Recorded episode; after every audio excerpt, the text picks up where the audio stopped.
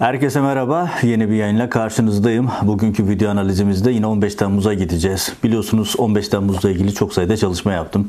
Sayısız yazı yazdım, binlerce sayfa evrak inceledim ve çalışmaya devam ediyorum. Aslında bir sonraki video yine 15 Temmuz'la alakalı olacak ve hepinizi şaşırtacak bir teknik detay üzerinden aslında 15 Temmuz akşamı uygulanan, yapılan büyük karartmaya dair delilli, somut bir dosyayla karşınızda olacağım. Ama takdir edersiniz bu tip dosyaları zaman alıyor. Binlerce sayfa evrak incelerken, onlarca sayfa üzerinde titiz çalışma yaparken hemen e, sonuca ulaşmak kolay olmuyor. O çalışmayı devam ettiriyorum. Peki araya neden bir e, ilave video ihtiyacı hissettim? O da şundan.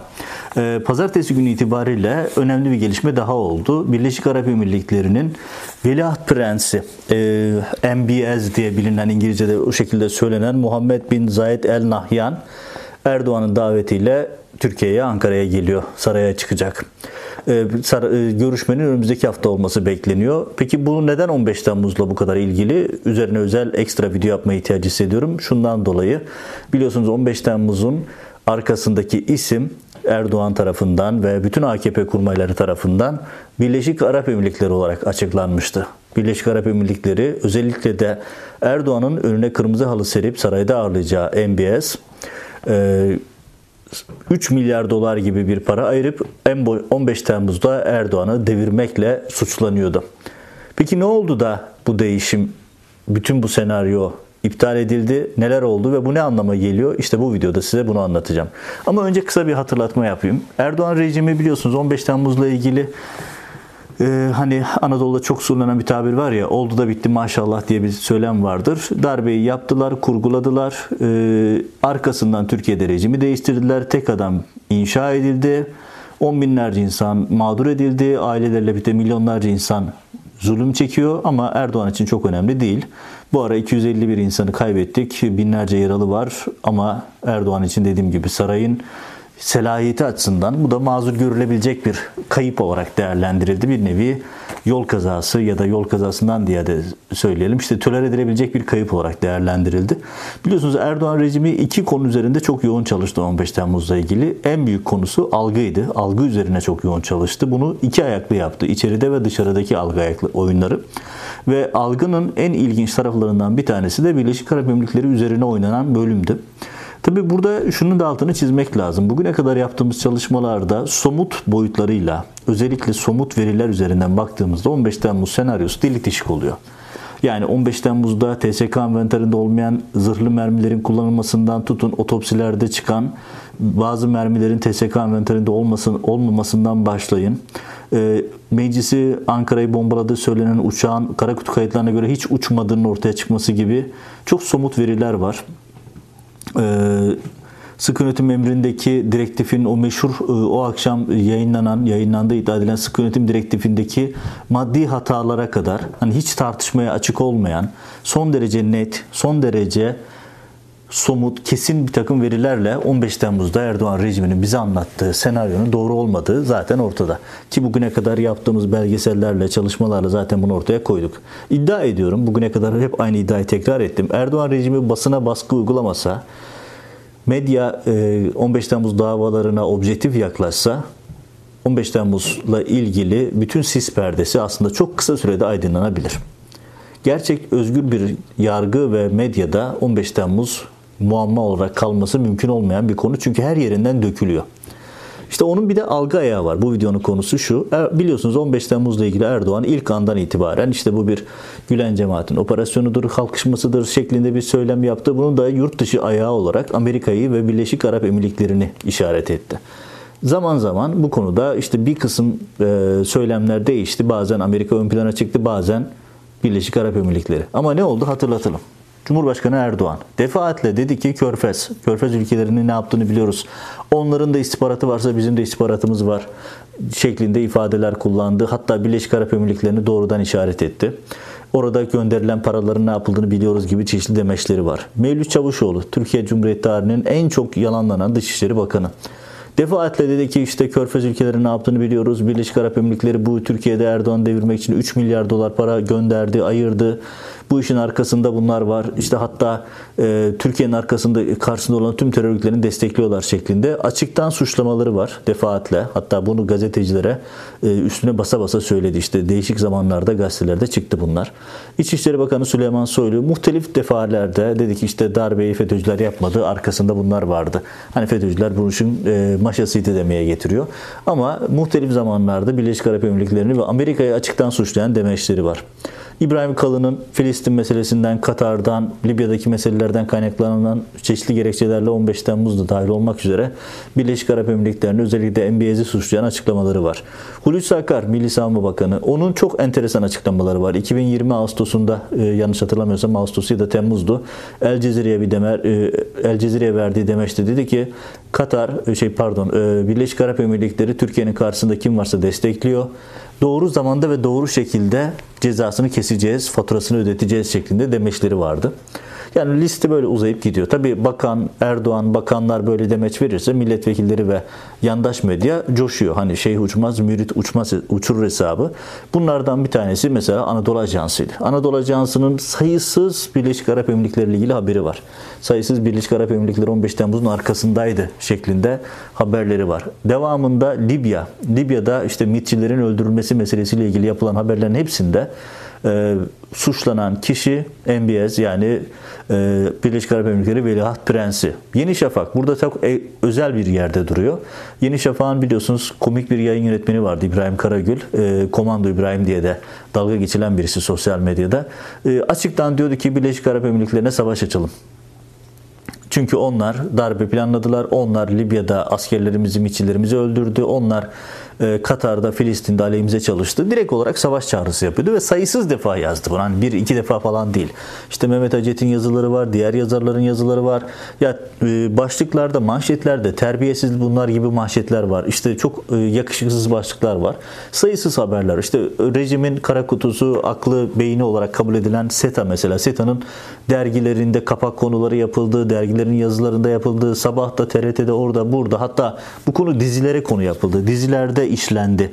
Ee, Birleşik Arap Emirlikleri'nin 15 e, Temmuz'da Erdoğan'ı devirmeye çalışması vesaire. Yani özetle söyleyeyim 15 Temmuz'la ilgili ve diğer konularla ilgili Birleşik Arap Emirlikleri Erdoğan için e, kan davasına dönüşmüş bir düşman olarak algılanıyordu.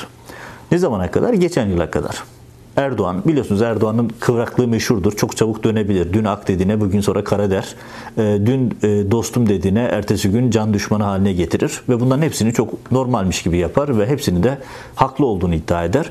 İşte onlardan bir tanesi de neydi? Ee, Birleşik Arap Emirlikleri ile ilgili.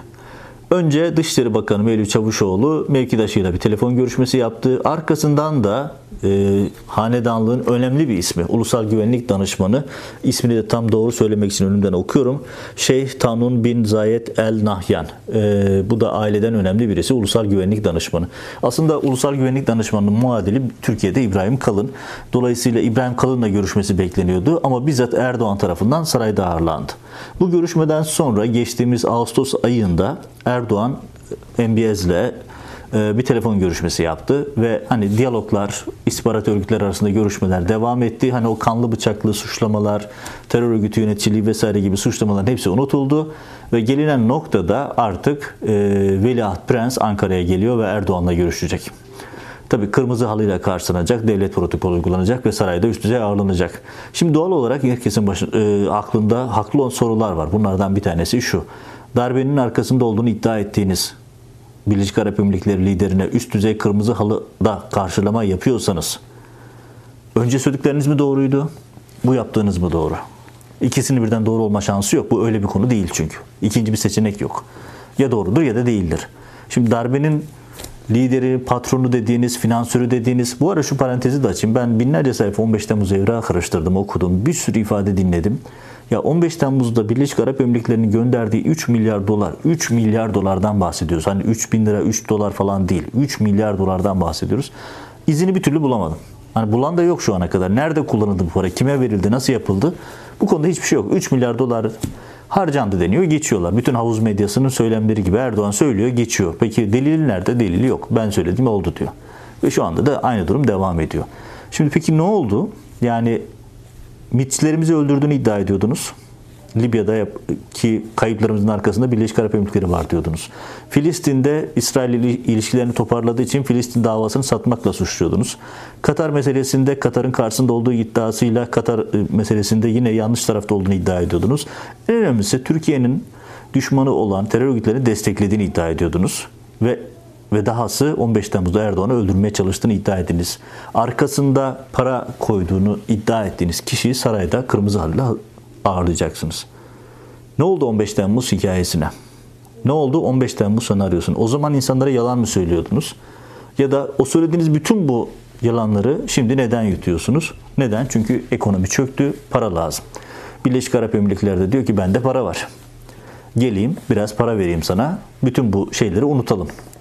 Ve o bakın Hulusi Akar'ı, Süleyman Soylusu, Mevlüt Çavuşoğlu, Erdoğan'ın kendisi, saray etrafı, yazarları, çizerleri yani zaten onları saymaya gerek yok.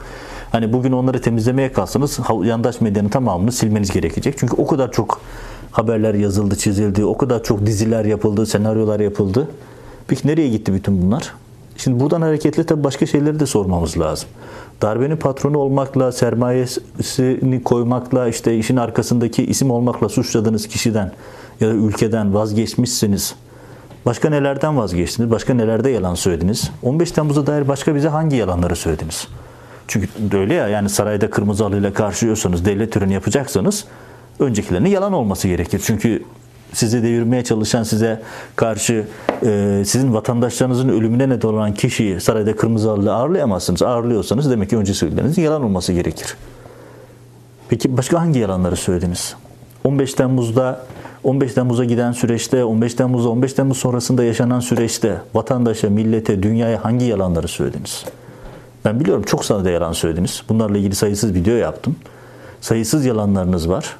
15 Temmuz en başta 15 Temmuz'un bir darbe girişimi olduğu iddiası yalan. Evet 15 Temmuz'da darbe yaptığını sanan bir avuç insan vardı. Ama bütün bunlar büyük resmi değiştirmiyor. Ortada bizzat Erdoğan'ın MIT'le ve Genelkurmay'la koordineli bir şekilde yaptığı bir e, İngilizlerin ya da işte Amerikalıların çok söylediği istihbarat dilinde false flag yani yanlış bayrak operasyonu. İnsanlar darbe yapıyormuş imajı verip aslında kendi darbesini yaptı Erdoğan. Ve bunu da bir yere bağlaması gerekiyordu. İşte Katar'ı da şey pardon Birleşik Arap Emirlikleri'ni de bu işin arkasındaki güç olarak lanse ediyordu. Bütün bunların hepsini unuttu 5 senenin sonunda. Bütün bunların hepsini yuttu ve para gelecek diye bütün bu söylemlerin hepsinin üzerine bir sünger çekilmiş oldu. Peki para gelecekse bütün bu şehitlerin kanı ne olacak? Varsayalım dediğiniz doğruysa, Birleşik Arap Emirlikleri bu işin arkasındaysa.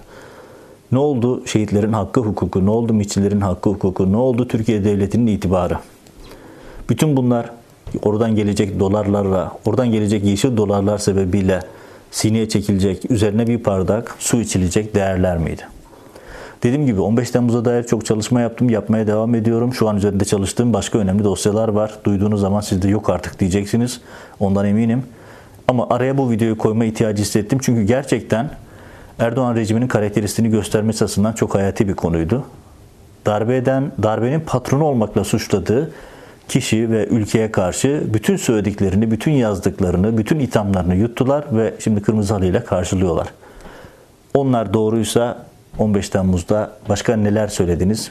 Bunlar o söyledikleriniz yalansa başka hangi yalanları söylediniz? O da söyledikleriniz doğruysa 3 kuruş para gelecek diye bu dönüşü nasıl yaptınız? Çok önemli bir e, kırılma anı daha 15 Temmuz'a dair. Bu çok ciddi bir tartışmayı da beraberinde getirecek.